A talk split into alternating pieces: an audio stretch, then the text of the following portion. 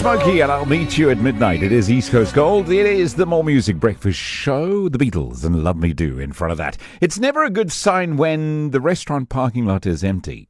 It's never a good sign when your mechanic wants to show you something. It's never a good sign when you skip makeup for the day and everyone asks you if you're sick. It's never a good sign if she doesn't text you back. It's never a good ti sign if your teenager starts the conversation by telling you what a great mom or dad you are. Hmm? It's never a good sign if your phone rings at 3 a.m. or your doctor tells you, ah, and then gasps. It's never a good sign if you're invited to someone's house for dinner and there's no hand soap in the bathroom or toilet paper. It's never a good sign if the kids are suddenly very quiet. And last but not least, it's never a good sign if your wife asks, Notice anything different? And you don't.